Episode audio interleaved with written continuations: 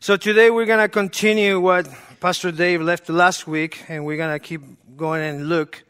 Uh, last week we went through uh, the call of Levi or the call of Matthew, when the Lord called Matthew to be part of his disciples. And um, here in, in Luke is called Levi, and Mark also they call him Levi. But the book of Matthew call him by, by how we know him, Matthew, okay, the disciple. And so we're going, we're coming from that line, from that story. So before we go to verse 33, we are going to read that story. So we, we have that continuation idea of uh, where we were left. But before we, we do this, let's pray. Thank you so much, Lord, because you are so good to us. And uh, I'm thankful for having your word. I'm thankful for um, the blessing that we have to study your word. And not just to read it, but to know that your Holy Spirit is speaking to us. And I pray, Lord, that you can be speaking through me. That can, don't allow it to be my words, but your words. And that we can hear you, Lord, and that you can change our heart wherever needs to be changed. That we can learn, that we can feel closer to you as we go through this text. Lord, thank you so much for, for giving us your word and your Holy Spirit to understand your word. In Jesus' name we pray. Amen. All right, so we're going to read from verse 27 you guys already went through this last week, but I just want to read it so we, we know what's happening, and then we're going to start in verse 33, which is the text for today. So, verse 27, this is Luke 5. After this, Jesus went out and saw a tax collector by the name of Levi sitting at his tax booth. Follow me, Jesus said to him. And Levi got up, left everything, and followed him. Then Levi held a great banquet for Jesus at his house, and a large crowd of tax, tax collectors and others were eating with them. But the Pharisees and the teachers of the law who belonged to their sect complained to his disciples, Why do you eat and drink with tax collectors and sinners? Jesus answered them, It is not the healthy who need a doctor, but the sick. I have not come to call the righteous, but sinners to repentance. repentance. That's where we end up last week. That's where Pastor Dave ended up last week. So, what's happening here?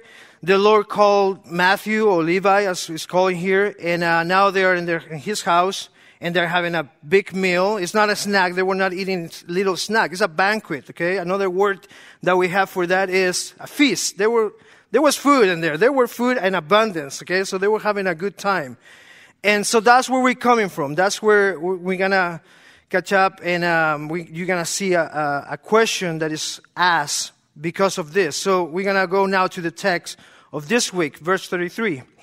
And they say to him, The disciples of John fast often and offer prayers, and so do the disciples of the Pharisees, but yours eat and drink. And Jesus said to them, Can you make wedding guests fast while the bridegroom is with them? The days will come when the bridegroom is taken away from them and they, they will fast in those days. He also told them a parable. No one tears a piece from the new garment and puts, puts it on an old garment. If he does, he will tear the new, and the piece from the new will not match the old. And no one puts new wine into old wineskins. If he does, the new wine will burst the skin, and it will be spilled, and the skin will be destroyed. But new wine must be put into fresh wineskin, and no one, after drinking old wine, desires new, for he says the old is good. All right. So that we're going to start right there. That's the end of chapter 5. I'm hoping that we can go to the beginning of chapter 6 as well. But that's our goal right now, at least to finish this chapter. So who is they? Who is asking this question to the Lord? The Pharisees. Uh, remember, we're coming from before. He was talking to the Pharisees and the teachers of the law. But as well, if you go to Matthew, you also know that the disciples of John were asking this question as well. And Matthew, um, do we have that one? Did I give it to you? Yeah, there you go. 914. Then the disciples of John came to him saying, Why do we and the Pharisees fast, but your disciples do not fast? So this question also was were coming from, from them. It was a, was a lot of people asking this question, not just the Pharisees. And um, it's almost like he, you know, the people were there and they was, they, they, came, they were having a great time, eating a lot of food, having, you know, I I'm pretty sure like for Thanksgiving. Thanksgiving is a, is a holiday here in America. It just, you guys go crazy with Thanksgiving. I don't even know how you guys can eat so much that, well, as a matter of fact, I keep eating the days after too. My wife just saved out all that food, and then I had sandwich, and then we have all kind of stuff. So when I thought about the banquet or the feast, I thought in Thanksgiving, like a lot of food in there. The people come, they see the disciples of Jesus eating, having a good time, and they say, "Hey, wait a minute, how is it they are eating? Every time that we see them, they are eating." You know, this is not fair. We, we, we're fasting very often. How's that your disciples are always eating? This is so not fair. So before we go into the, the, text, I want to talk about fasting because this, this is important to understand what fasting is. Um, and the first question that I had to ask myself is why the Pharisees and the disciples of John, they fast? What were the reason why they were, they were fasting?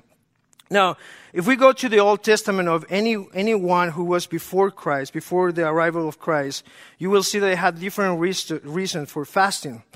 One of the reasons, and I'm not going to mention all of them because it's, it's many of them, but for instance, 2 Samuel 1, they will fast for mourning. They mourned and wept and fasted until evening for Saul and his son Jonathan, and for the army of the Lord and for the nation of Israel because they had fallen by the sword. This is one reason why people before Christ they were fasting. In this case, they were mourning people that had died in war. Another reason why they fast, we find in Joel 2. It was a sign of repentance. Even now, declares the Lord, return to me with all your heart, with fasting and weeping and mourning. So there's a few reasons in there. Another reason, Daniel, he fasts as well. We already know that one. He fasts for guidance.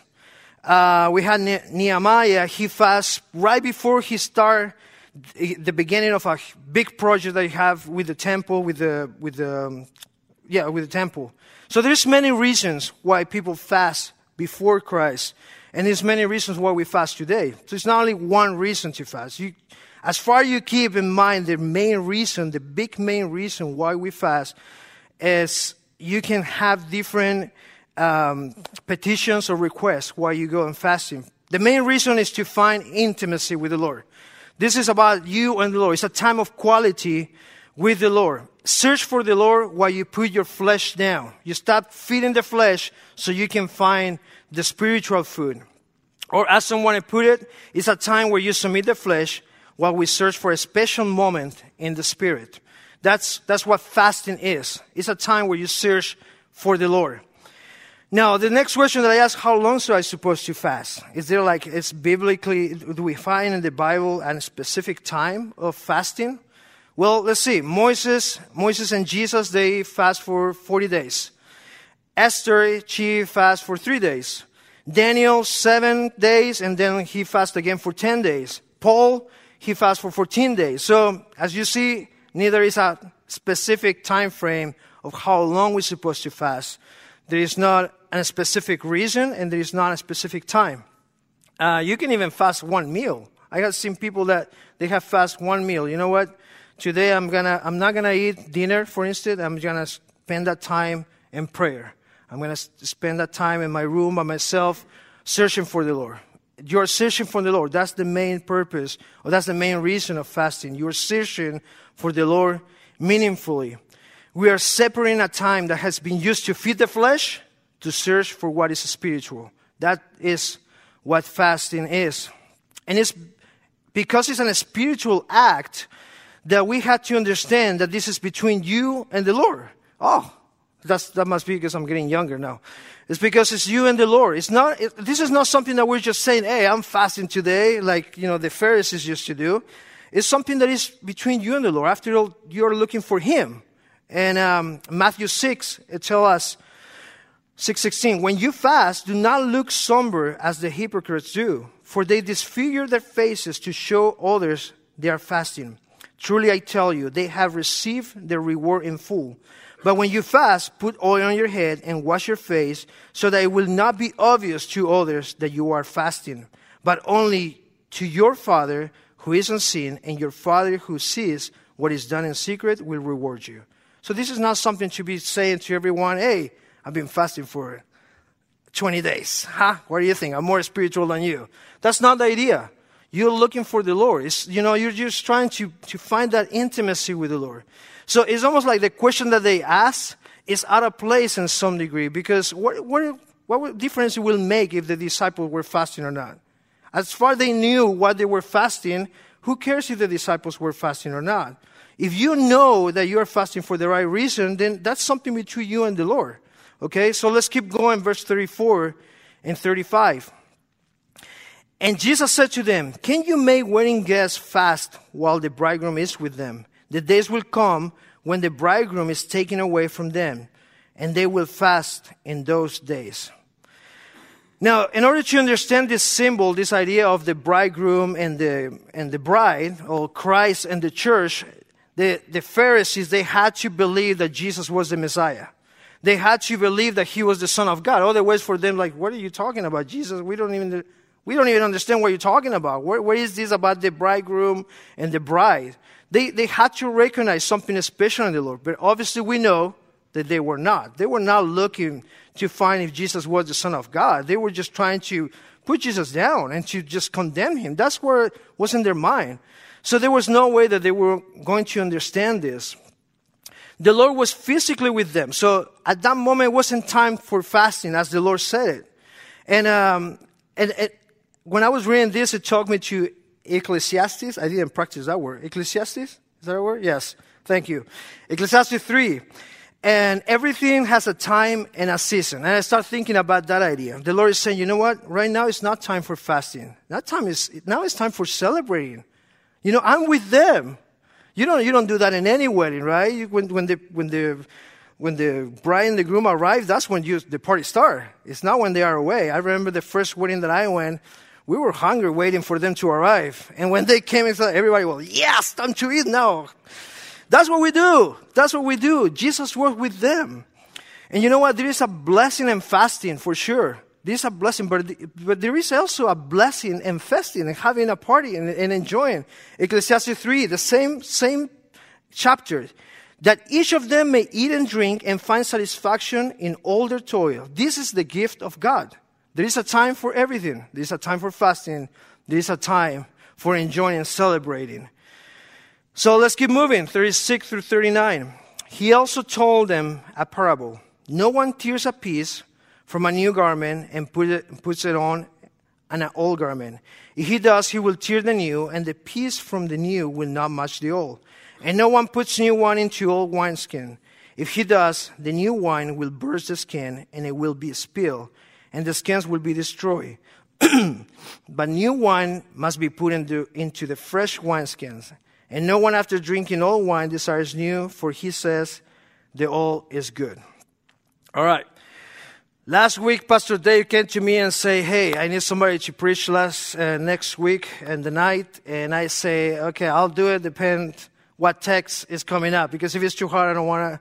I don't want to do it." And he said, "No, it's easy. It's about the old wine and the new wine." I was like, "Okay, I'll do it." But when I read, I was like, "What is this?" He set me up, and I, and and I read it.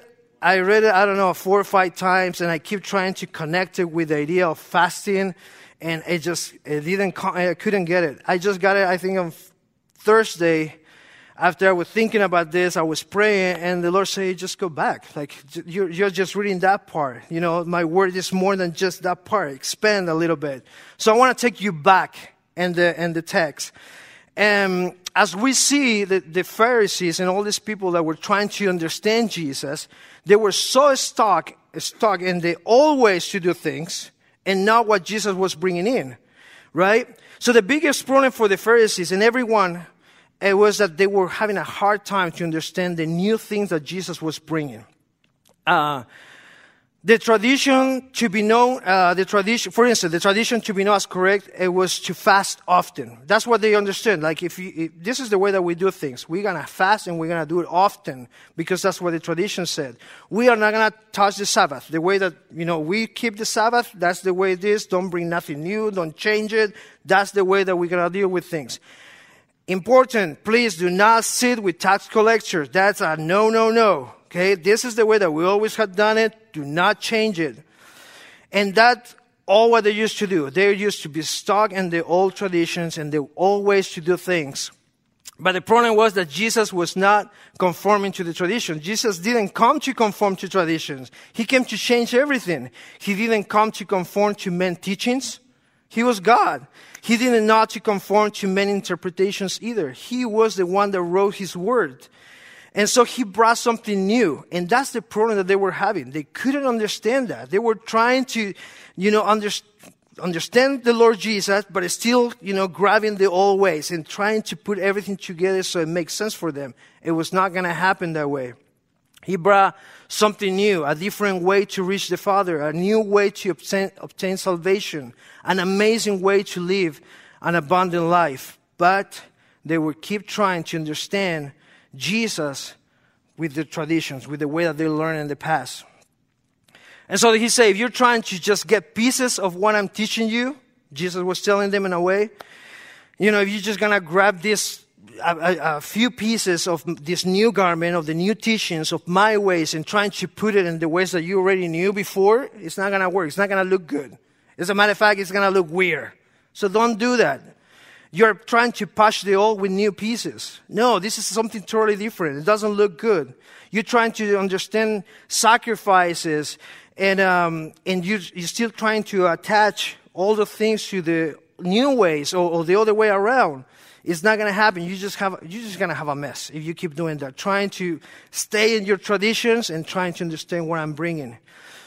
I was, I was reading what the wineskin is, and I don't know how many of you guys know this, but this is something I learned this week. A wineskin is like a, a container, if you will, or a little bag when you put wine on it, and what you do is you put the new wine in there, or the technically the juice, you put it in there, or that's what they used to do, and they would close and they would wait until the wine ferment, ferment. And as it's fermenting, that, that container start expanding, right? It start giving, it start moving, right?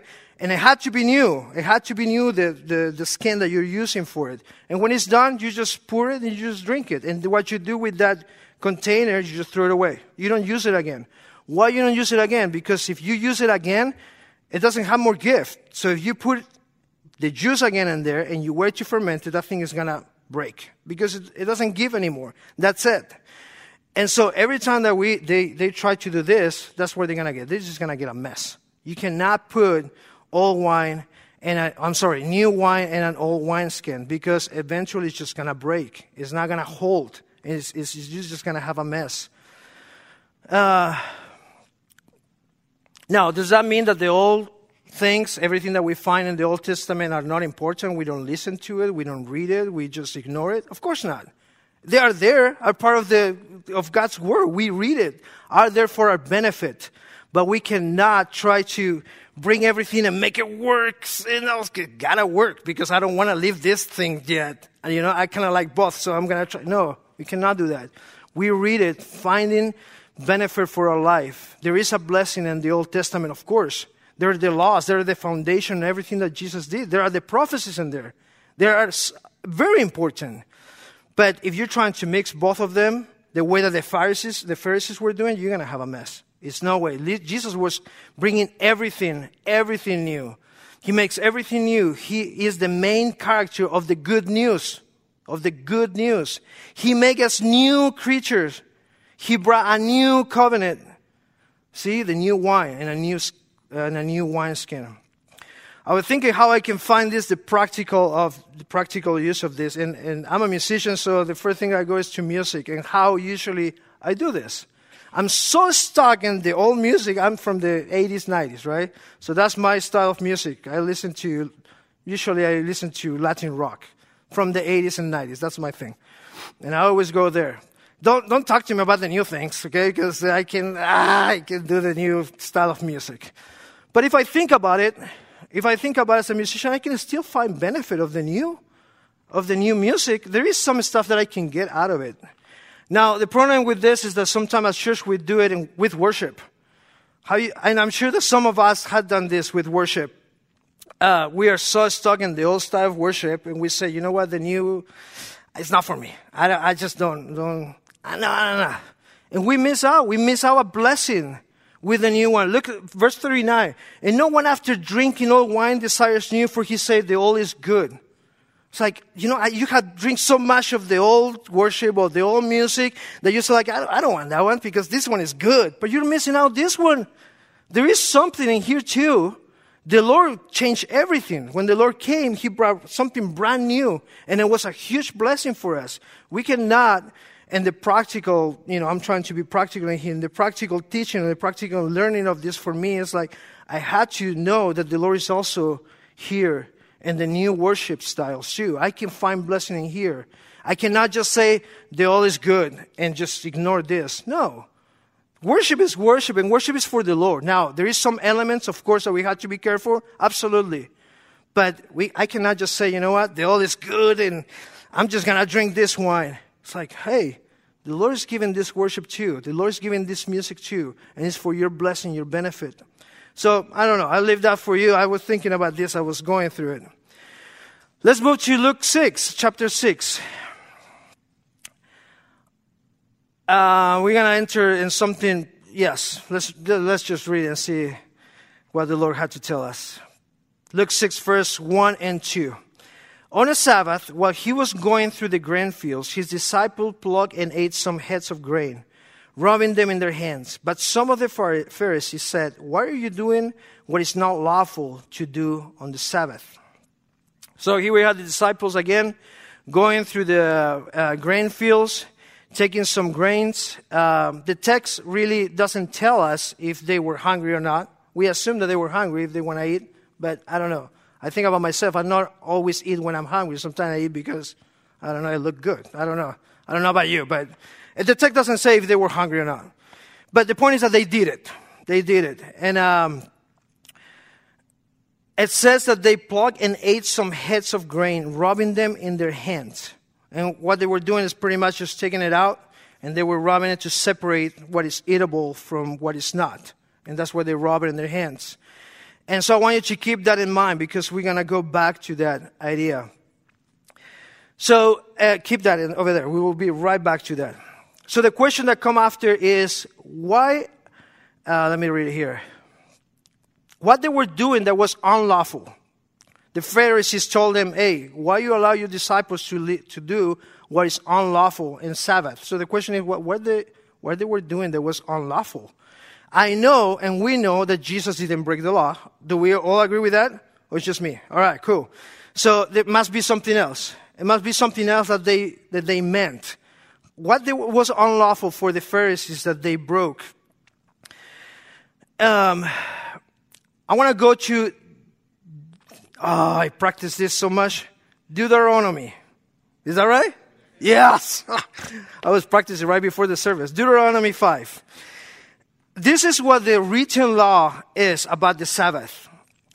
The seventh day is a Sabbath to the Lord your God. On it not, you shall not do any work you or your son or your daughter and your male servant or your female servant or your ox or your donkey or any of your livestock or any sojourner who is within your gates, that your male servant and your female servant may rest as well as you. This is the written law. This is the law that God gave them. Okay? This is God's law. You should not do any work. Okay? Now, so again, what the Pharisees were talking about when they say they, they are doing something unlawful. Now, what the Pharisees were doing is, and the Jews, they try to define what work means. And that's where you get, you know, we get a whole mess now. Because they're trying to understand what the Lord meant by work, right? So we're going to write stuff that come from the oral teaching as well. And they read they write it down and they, and they broke, according to that law, the interpretation of the Pharisees, they broke two laws. Not the written law, but the Pharisees' interpretation of the law. They broke the reaping and the threshing.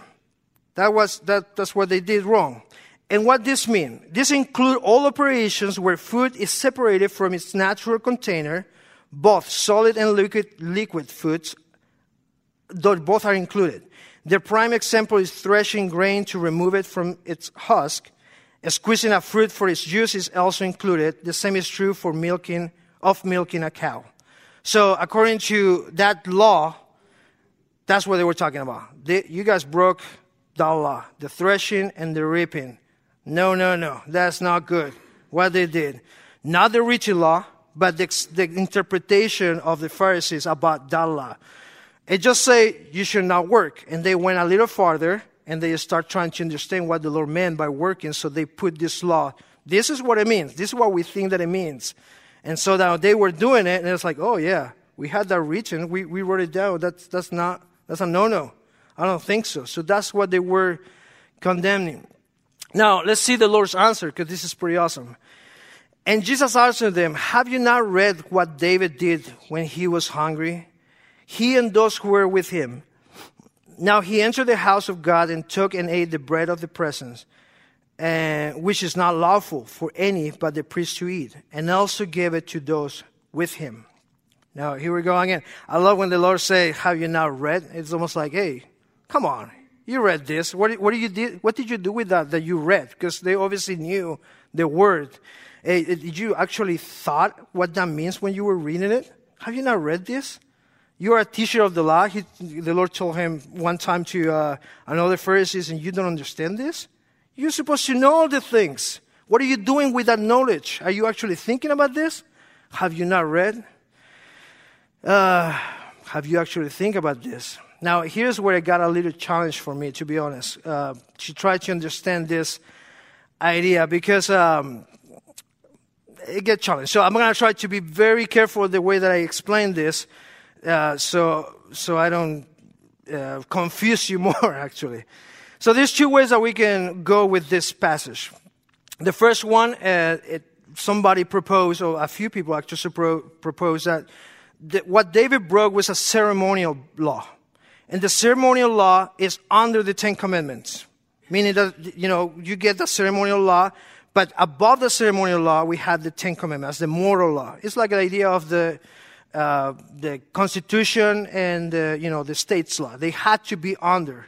They had to be under the Constitution.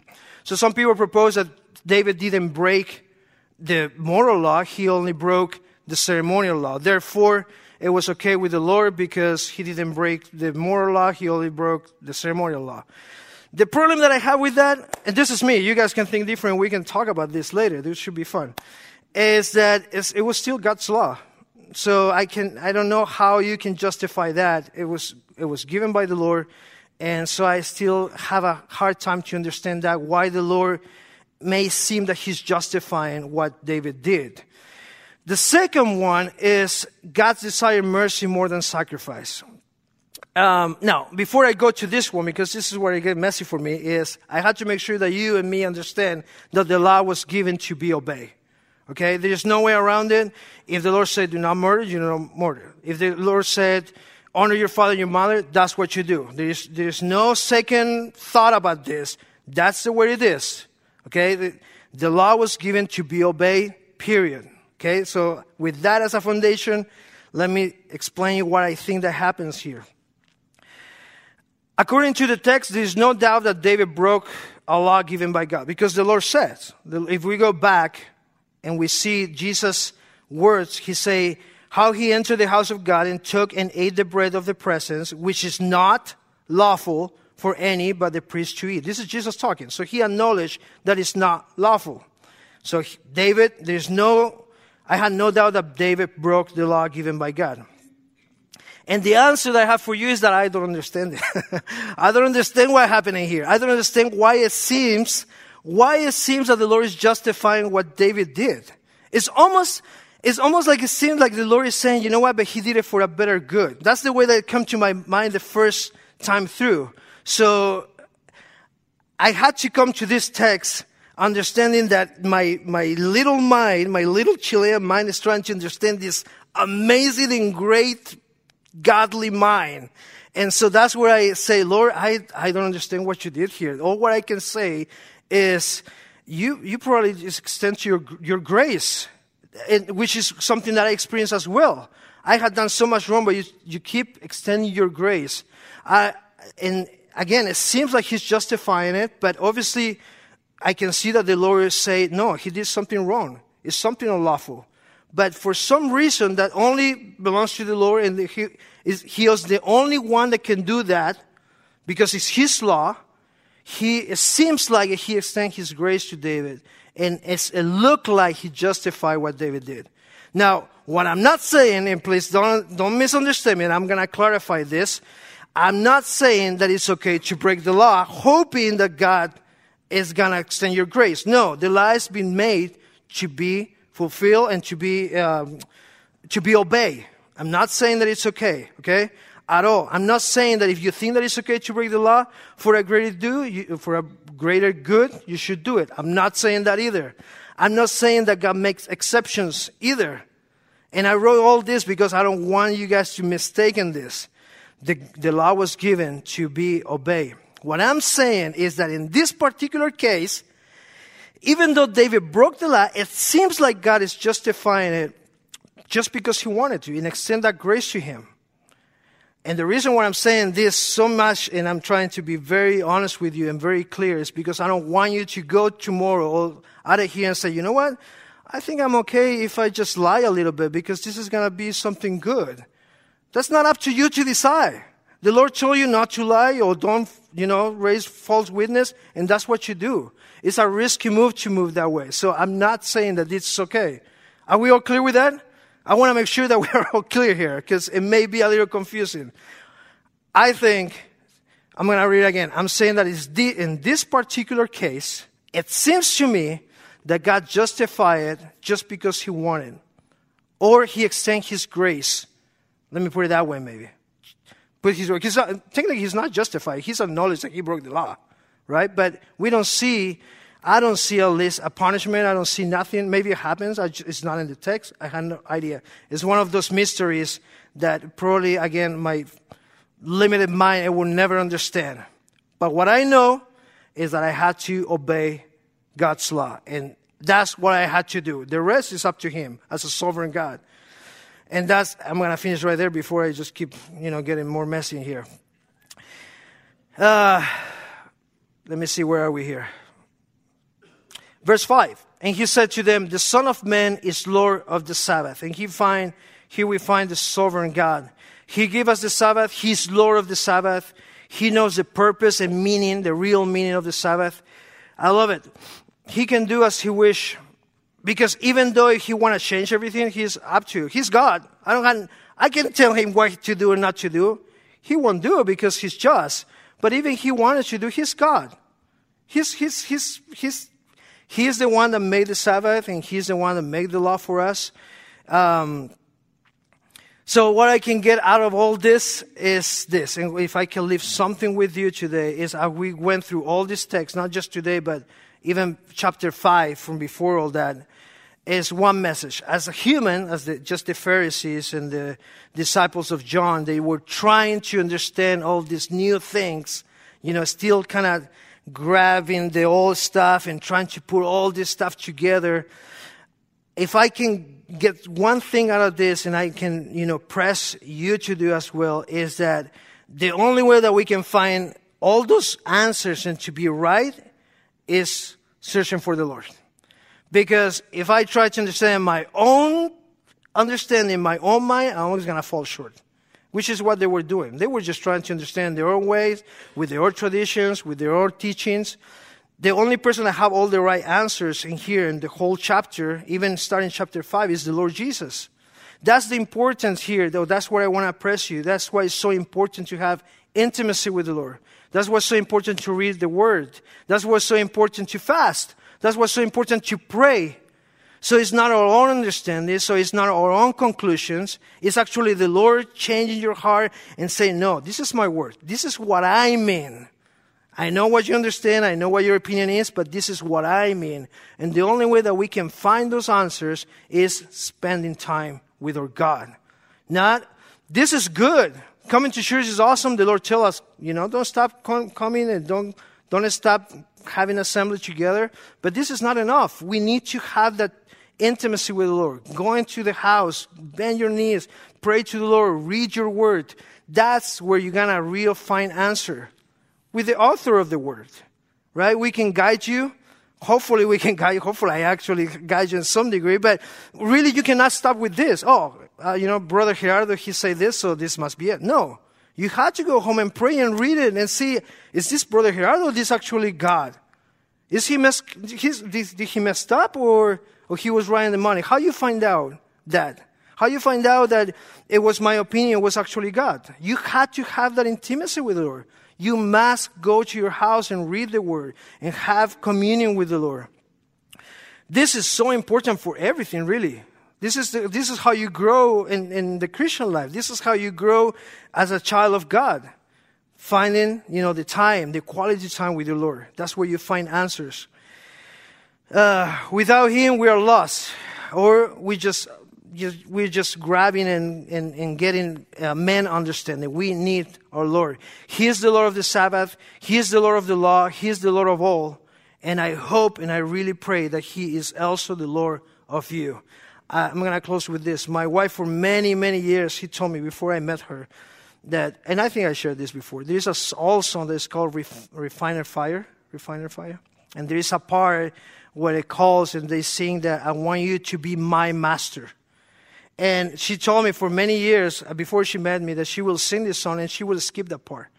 And she would just sing the whole song, but when she get, I wanted to be my master, she would not sing anything, and then she just keep going. Why? Because she was afraid to make the Lord her master.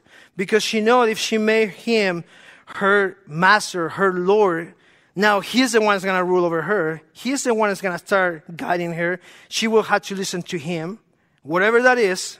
She like it or not, he's the Lord. So, but I can tell you, and I'm pretty sure that a lot of us can say, to having our Lord Jesus our, as our Lord is the most amazing thing it happens to me. It, it, because I, He knows what's best for me.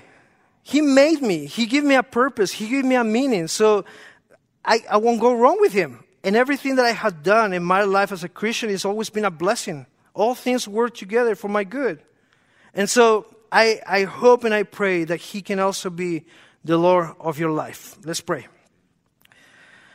Thank you so much, Lord, because you are so good to us, so patient, so loving. Lord, I pray that uh, as we went through these chapters, that you can work in the heart of each one of us, that uh, this learning process doesn't stop here now, but we can actually go home, read your word, and uh, search for your wisdom, search for your spirit to tell us something special, something personal and um, oh Lord, I, I pray, Lord, that we can make you Lord of our life completely, Lord, not just in certain parts of our life. That we, I pray that we don't make the same mistake that the Pharisees were doing or some people uh, do, and even we do, Lord, that just to grab men teaching and we'll be, and be okay with that. No, Lord, that we can search for you, that we can search for the real answer, the truth that come from you, the author of your word, the author of life the author of my life. So I pray, Lord, that, that you can help us to search for that, that we can have that intimacy, that we can know you in a different way as our Lord and our Master. In Jesus' name I pray, amen. I just want to encourage you for do what we were singing. Just call to the Lord. I want to encourage you to search for Him. That's where we can find the answers. That's where we can find what He really means you know, and, and always approach Him knowing that your mind always going to fall short. The Lord is way too great. He's way too big to understand Him completely. But in His mercy, He always allows us to know a little bit of Him, and which is awesome. Search for Him, and you will find Him. So make sure to read your Bible. Make sure to pray. Make sure to look for Him. Search for Him. He's the answer for everything. So I encourage you to do that, and uh, the Lord bless you this week. Keep praying for Pastor Dave and the team, and uh, may the Lord bless you. Amen.